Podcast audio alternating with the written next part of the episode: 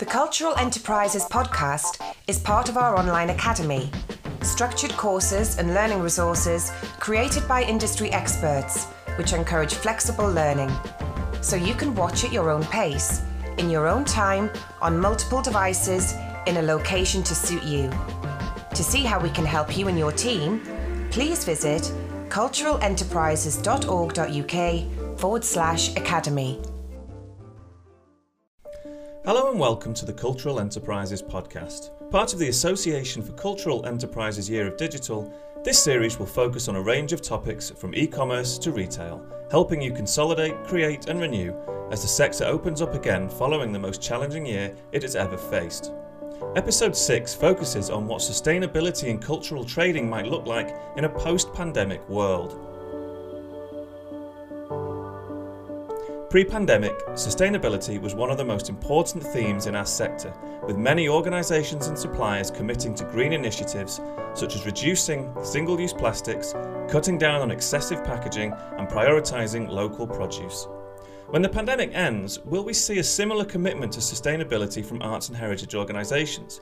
Will financial pressures from over a year of minimal income mean priorities lie elsewhere?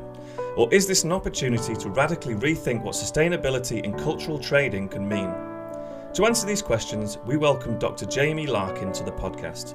Jamie is Assistant Professor of Creative and Cultural Industries at Chapman University in California, who focuses his research on issues surrounding sustainability and cultural trading. He begins by answering the question What is sustainability? So, sustainability is a term which has been popularised in recent years and is an important issue that is coming to the fore both in the museum sector and society at large. Sustainability is commonly associated with the environment, but increasingly it is understood as relating to how our society is structured and how we live our lives. Now, scholars typically think about sustainability using the three pillars model, and a quick search on Google will provide some examples of this and all the resources that you might need to understand this model a little bit better. But basically, this just means that sustainability is achieved by thinking about the interconnections of three pillars, which are environment, society, and the economy. A useful definition here is provided by the University of California, Los Angeles, which states that sustainability is the integration of environmental health, social equity, and economic vitality in order to create thriving, healthy, diverse, and resilient communities for this generation and generations to come. While this definition may appear daunting, in terms of its implementation regarding cultural trading. There are many examples of products that already exist which meet these criteria. So, for example, um, something made of recycled materials that is produced by a women's cooperative and is fair trade certified would encompass each of these a basic way of thinking about sustainability in relation to cultural trading is thinking about what impact a product might have on these three areas. Does it have a negative, neutral, or positive impact? And based on this, is it something that is justifiable to stock? The difficulty comes, in many instances, in trying to determine what yardstick to measure this by. Some museums have institution wide sustainability policies, many do not and at present there are no sector-wide standards to apply. In many instances, accountability comes down to individual initiative. Now, the museum sector is only beginning to grapple with what it means to be sustainable. But these issues are here to stay and are likely to inform museum practice considerably in the years ahead particularly as museums understand how they can contribute to the government's climate commitments to reduce emissions by 78% compared to 1990s levels by 2035. Moreover, from the perspective of cultural trading, multiple reports show that Gen Z and millennial audiences highly value sustainability and sustainable products and are willing to pay more for them. So it behooves museums to think about this in terms of their bottom line. Now, for museums, there are two main ways in which they can engage in the topic of sustainability. The first is from a curatorial perspective. Museums and other visitor attractions can create exhibitions and cultural experiences to educate their audience on these issues. For example, the British Museum recently um, produced an exhibition on the concept of waste and how this has changed over time, with the idea of addressing the issue of waste in contemporary society. The second is from an operational perspective. Museums and other visitor attractions can introduce practical changes to the way in which they are run to reduce the environmental impact they have. Cultural trading can make a significant contribution to both. Now, as we know, cultural trading plays an important role in adding to the experience by providing visitors with an opportunity to take something home with them. To support curatorial messaging, we can think about the role that a book about the climate crisis might play, or a souvenir made from recycled material, and the impact that can have to help consolidate sustainable messaging in an exhibition. Similarly, products like a reusable cup that might be on sale in the museum shop can help visitors make behavioural changes to become more sustainable themselves in their everyday lives. Moreover, to support sustainable operations, cultural trading can be pursued in ways that addresses these issues, such as eliminating excessive plastic packaging, stocking products with a lower carbon footprint, or reducing product lines made with environmentally damaging materials, such as cotton or palm oil, for example. We can also take a more expansive perspective and perhaps ask questions about the afterlife of products sold are they single use items or will they likely be used repeatedly by the consumer? And should this play into the decisions that retailers make? In terms of the impact of COVID on sustainability in cultural trading, the picture is somewhat mixed. The pandemic has significantly impacted the ability of museums to earn income. In some instances, cultural trading has been curtailed entirely and museum operations have more or less come to a standstill. In others, some museums have been able to develop their online offer and generate important revenues, which have been a lifeline in the absence of any other form of visitor income. In both instances, the immediate focus has been on ensuring the continuing viability of the trading concern, meaning that further sustainability initiatives that um, a shop may have been pursuing have taken somewhat of a backseat. The positive aspects of lockdown, however, are evident in the creative lens that cultural traders have gone to to think about new, innovative ways of retailing in this context. Examples abound, such as Beamish's afternoon tea deliveries or museums producing subscription boxes that allow visitors to have an experience of the museum delivered directly to their homes. Alex Nicholson Evans, Commercial Director of the Birmingham Museum Trust, outlines really instructive examples of creative and locally focused retailing approaches um, in a previous podcast in this series. And I would encourage you to, uh, to go and listen to that episode for some really instructive and useful examples. Similarly, a big part of the discussion about emerging from the pandemic is the idea of building back better or how we can improve upon what we were doing before.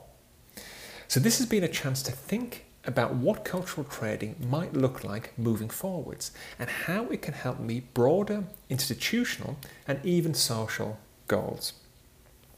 As such, we are presented with a unique moment which has spurred creative thinking and presents an opportunity to really get to grips with the future of cultural trading.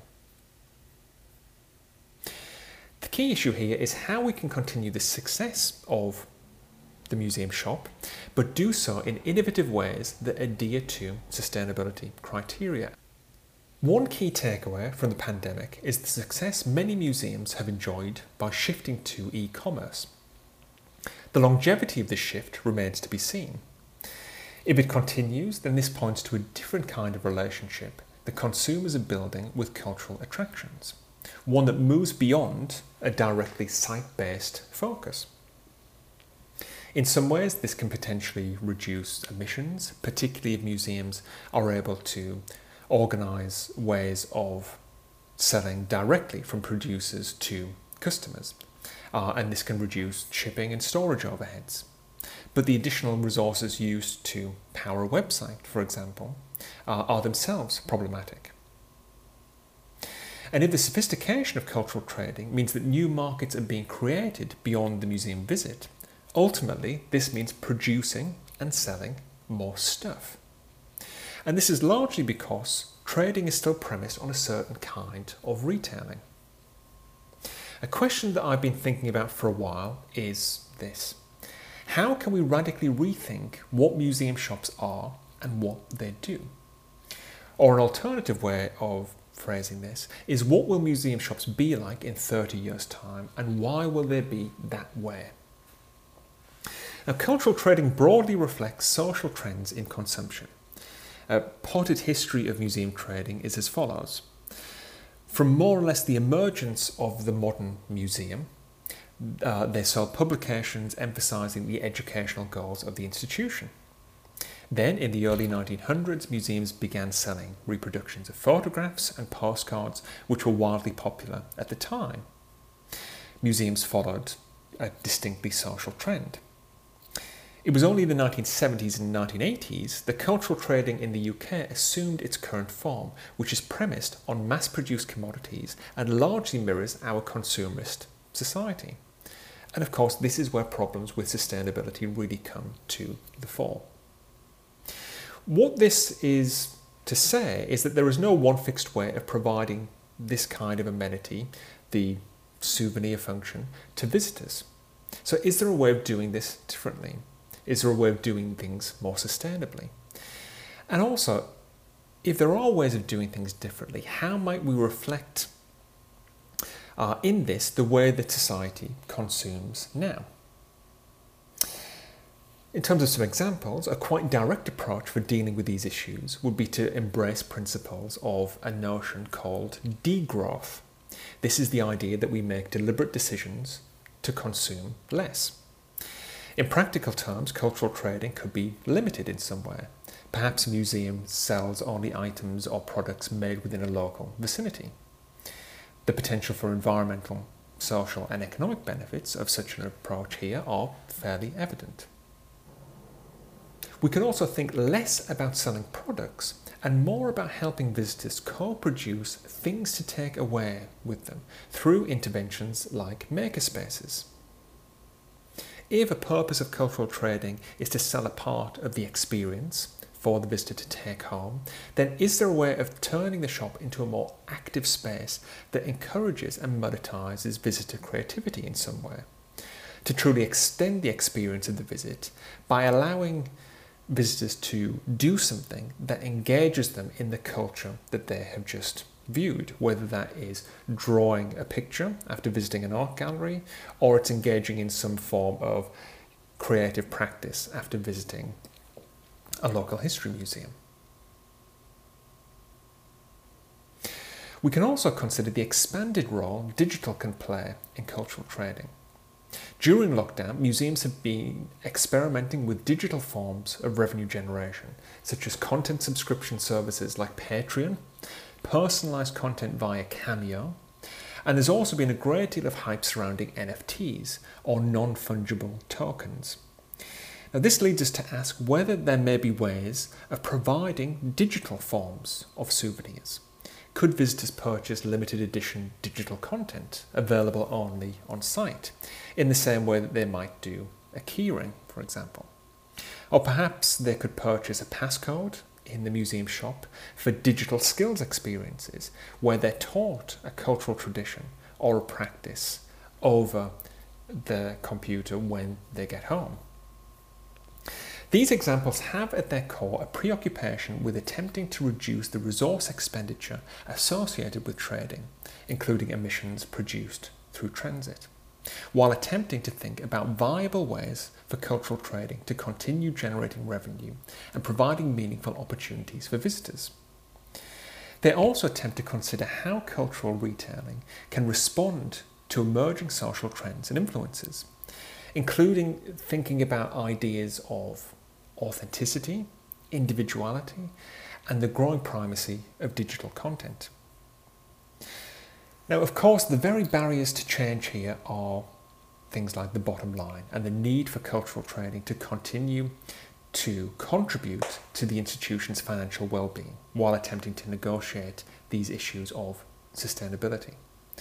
For many museums, sustainability goals will mean attempting to do less harm through a series of small but important changes.